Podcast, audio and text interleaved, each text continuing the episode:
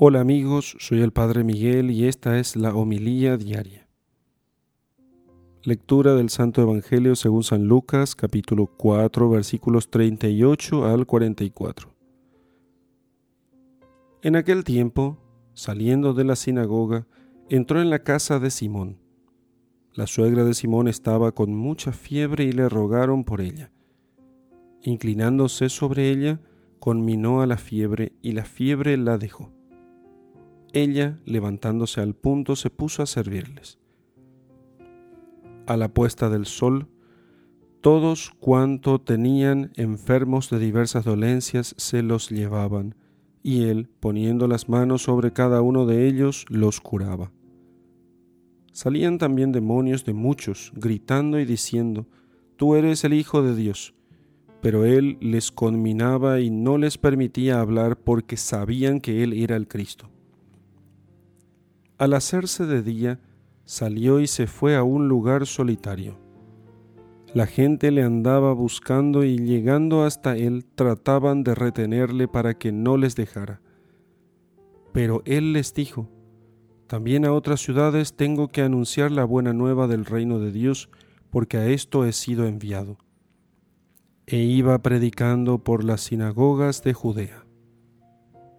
Palabra del Señor. Gloria a ti, Señor Jesús.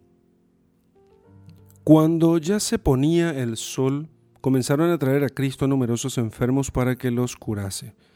Es muy posible que aquel día fuera sábado, pues al caer el sol ya no obligaba el descanso sabático, que era tan escrupulosamente observado por los fariseos. Los enfermos eran muy numerosos, siempre, y el evangelista señala que Toda la ciudad se había juntado delante de la puerta. Lucas nos ha dejado el detalle singular de que los curó imponiendo las manos sobre cada uno, cada uno, las manos sobre cada uno. Imaginémonos. Se fija atentamente en los enfermos y a cada uno le dedica su atención plena, porque para Cristo toda persona es única.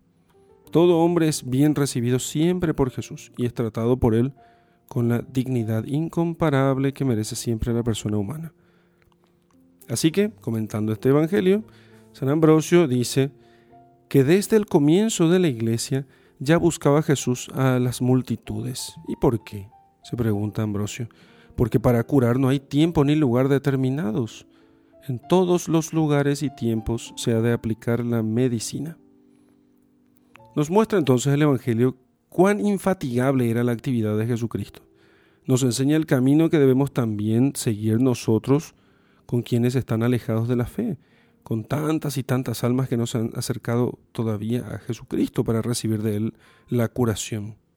Así entonces, podemos decir con firmeza que ningún hijo de la iglesia, ningún bautizado, ninguno que es consciente de su llamado puede vivir tranquilo sin experimentar inquietud ante esas multitudes que corren eh, sin tener ningún rumbo en la vida. Rebaño, esa gente que vive como rebaño, como manada, como piara.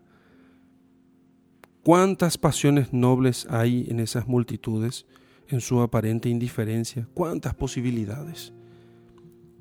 Es necesario para nosotros servir a todos, sin poner las manos a cada uno, como hacía Jesús, para tornarlos a la vida, para atraerlos nuevamente hacia las aguas de reposo, para iluminar sus inteligencias, para fortalecer sus voluntades, para que sean útiles, para que estas personas hagan también el bien, porque enfermos no hacen bien, solo padecen, y un sufrimiento sin sentido, pero curados pueden hacer el bien.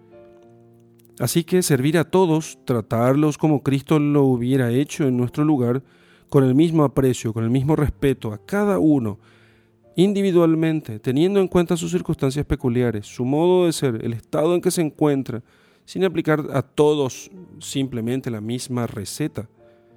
Porque son gentes que vienen a nuestro encuentro por motivos profesionales, porque son nuestros vecinos, porque estuvimos sentados a su lado en el banco de al lado en un viaje, por motivos de preocupaciones o simplemente porque tenemos aficiones comunes y otros que nosotros vamos a buscar a dónde se encuentran para llevarlos hasta el Señor, como a veces el médico busca al enfermo.